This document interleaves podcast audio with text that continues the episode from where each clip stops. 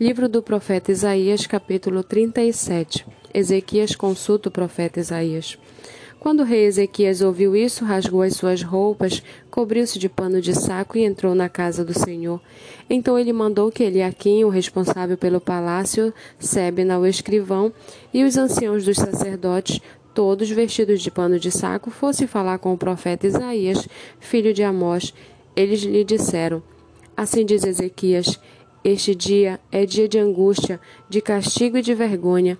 Como se costuma dizer, chegou a hora de a criança nascer, mas a mãe não tem forças para dar à luz. É bem possível que o Senhor, seu Deus, tenha ouvido as palavras que Rabsaque, a quem o rei da Síria, seu senhor, enviou para afrontar o Deus vivo, e repreenda as palavras que ouviu. Portanto, ore pelo resto que ficou.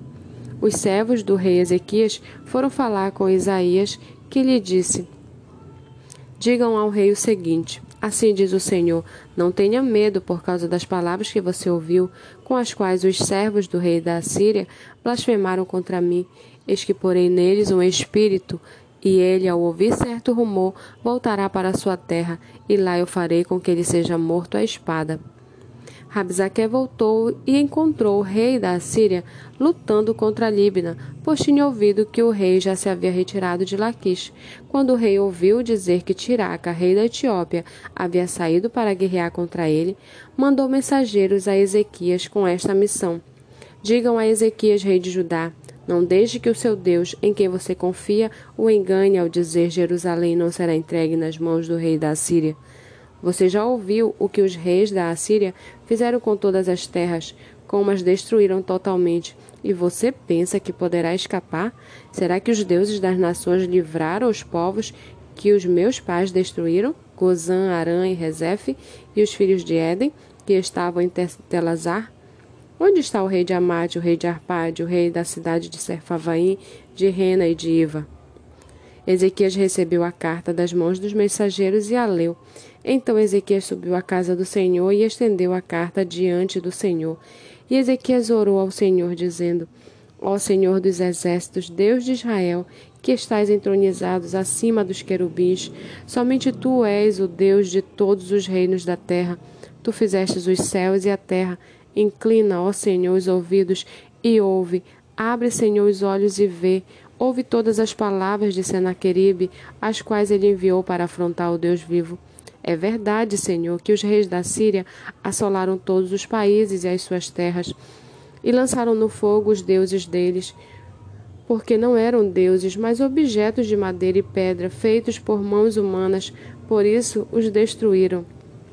Agora, ó Senhor, nosso Deus, livra-nos das mãos dele, para que todos os reinos da terra saibam que só Tu és Senhor. Então Isaías, filho de Amós, mandou dizer a Ezequias: assim diz o Senhor, Deus de Israel, visto que você fez uma oração a respeito de Senaqueribe, rei da Síria, esta é a palavra que o Senhor falou a respeito dele. A virgem, a filha de Sião, desdenha e zomba de você; a filha de Jerusalém meneia a cabeça atrás de você. A quem você afrontou e de quem blasfemou? E contra quem você levantou a voz e ergueu os olhos com arrogância? Contra o Santo de Israel. Por meio dos seus servos você afrontou o Senhor e disse: com a multidão dos meus carros de guerra, eu subi ao alto dos montes, ao mais interior do Líbano, cortei os seus altos cedros e os seus melhores ciprestes, cheguei ao lugar mais elevado, ao seu denso bosque. Eu mesmo cavei e bebi as águas, e com as plantas de meus pés sequei todos os rios do Egito. Por acaso você não ouviu que há muito tempo eu, o Senhor, determinei estas coisas, e que já desde os dias remotos as tinha planejado?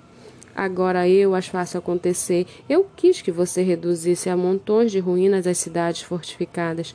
Por isso os seus moradores debilitados andaram cheios de temor e envergonhados.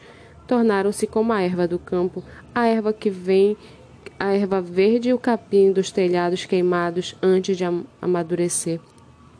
Mas eu sei onde você está, conheço o seu sair, o seu entrar, e o seu furor contra mim, por causa do seu furor contra mim, e porque a sua arrogância subiu até os meus ouvidos, eis que porei o meu anzol no seu nariz, e o meu freio na sua boca, e farei você voltar pelo caminho por onde veio.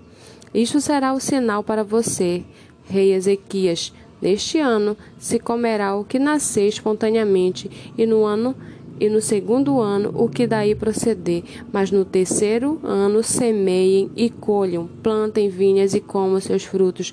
Aqueles da casa de Judá que escaparam e ficaram como remanescente tornarão a lançar raízes e dar frutos, porque de Jerusalém sairá o remanescente, e do monte Sião o que escapou. O zelo do Senhor dos Exércitos fará isso. Portanto, assim diz o Senhor a respeito do rei da Assíria: ele não entrará nesta cidade, nem lançará nela flecha alguma, não virá diante dela com escudo, nem construirá rampas de ataque contra ela. Pelo caminho por onde vier, por esse voltará, mas nessa cidade não entrará, diz o Senhor. Porque eu defenderei essa cidade para livrar por amor de mim e por amor do meu servo Davi. Então o anjo do Senhor saiu e matou cento e oitenta e cinco mil homens no arraial dos assírios. De manhã, quando os restantes se levantaram, lá estavam todos aqueles cadáveres.